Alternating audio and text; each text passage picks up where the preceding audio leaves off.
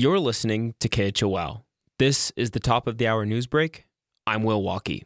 For the first time in history, the Bureau of Reclamation declared a water shortage for the lower Colorado River Basin on Monday. As Alex Hager from KUNC in Greeley, Colorado explains, climate change is making it hard to predict when that might end. The shortage was triggered by dropping water levels in Lake Mead, which supplies water to millions in the southwest. Escaping that shortage will rely partially on a turnaround of drought conditions that have lingered for over two decades.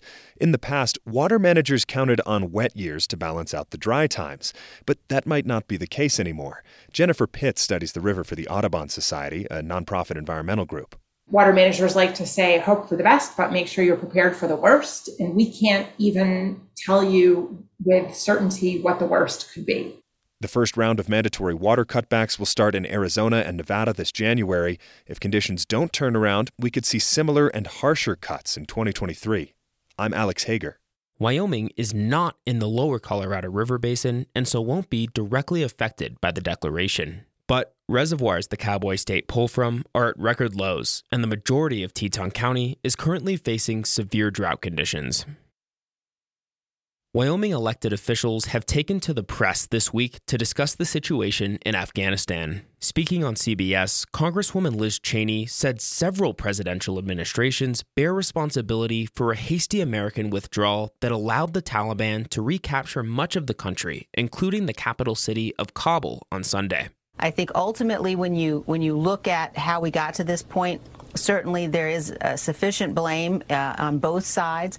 Uh, but this decision to just fundamentally withdraw, uh, really, I mean, we're watching unfold what it looks like when America adopts a policy of retreat, uh, when America adopts a policy of surrender. It makes us less safe. Senator John Barrasso has been much harsher on President Joe Biden in his remarks, claiming that he has failed the U.S. as a leader. Biden followed through on a plan to withdraw American troops from Afghanistan that was initiated by former President Donald Trump. The speed of the withdrawal has been widely criticized as scenes of chaos at the Kabul airport have gone viral on social media. But Biden strongly defended his position Monday to end one of America's so called forever wars.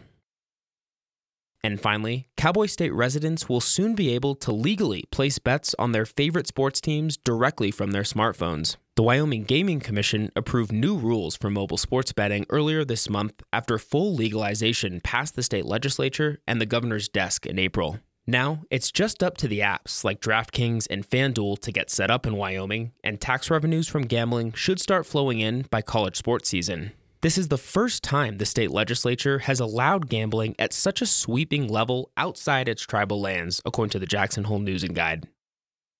For more in depth reporting from KHOL, be sure to check out our weekly podcast, Jackson Unpacked, available now on Apple, Spotify, or wherever you listen. Will Walkey, KHOL News.